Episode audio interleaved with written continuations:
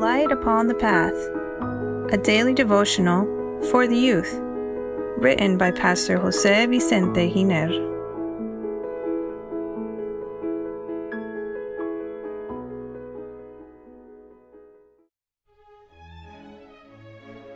May 20. You are much loved by God. Dear youth, one of the most common situations with the youth is to think they don't matter to anyone. This is a tendency, but it isn't so. Every youth matters to God. I should tell you over and over again that you are not just a number in a statistic, and no, you are not someone lost in the vast universe.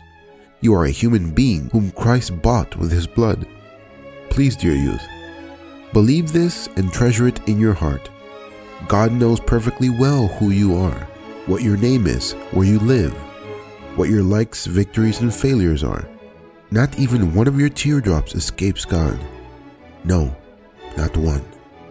The sentimental failure you experience, that weakness that enslaved you, your doubts, or any other thing, He that gave you life isn't indifferent to it.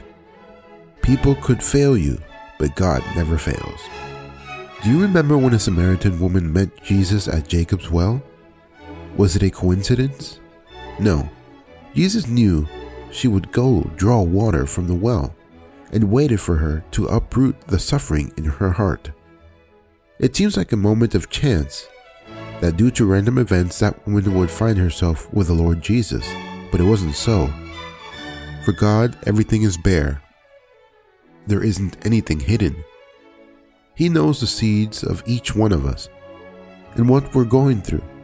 That woman was not leading an exemplary life. In fact, she was going from man to man, and the last husband she had wasn't hers. Surely, she wholeheartedly wished more than once to change her life, but she didn't have enough willpower. However, God reads the heart.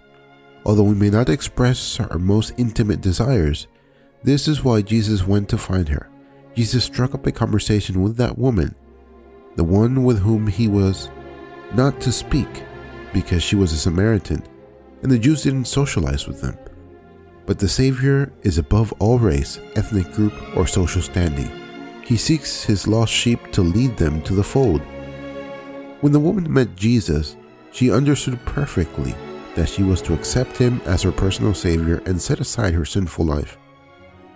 Jesus wasn't shocked nor did he censor or condemn her as others have done, because she mattered to him.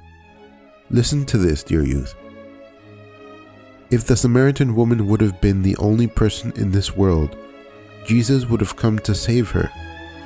One person.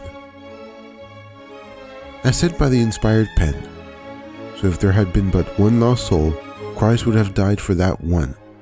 Christ Object Lessons, page 187.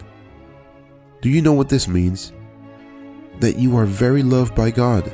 Every human being is perfectly known of the Lord, even more than the shepherd knows his sheep because God created us. He's interested in you and cares for you each day, just like a mother doesn't overlook her child's afflictions. Even less is God indifferent to your sorrows. It's a guarantee He has given us. When my father and my mother forsake me, then the Lord will take care of me. Psalms 27, verse 10. Dear youth, rest trusting in the arms of Jesus after sharing your problems with Him. Trust in Him, and He will bring it to pass. May God bless you, and have a happy day.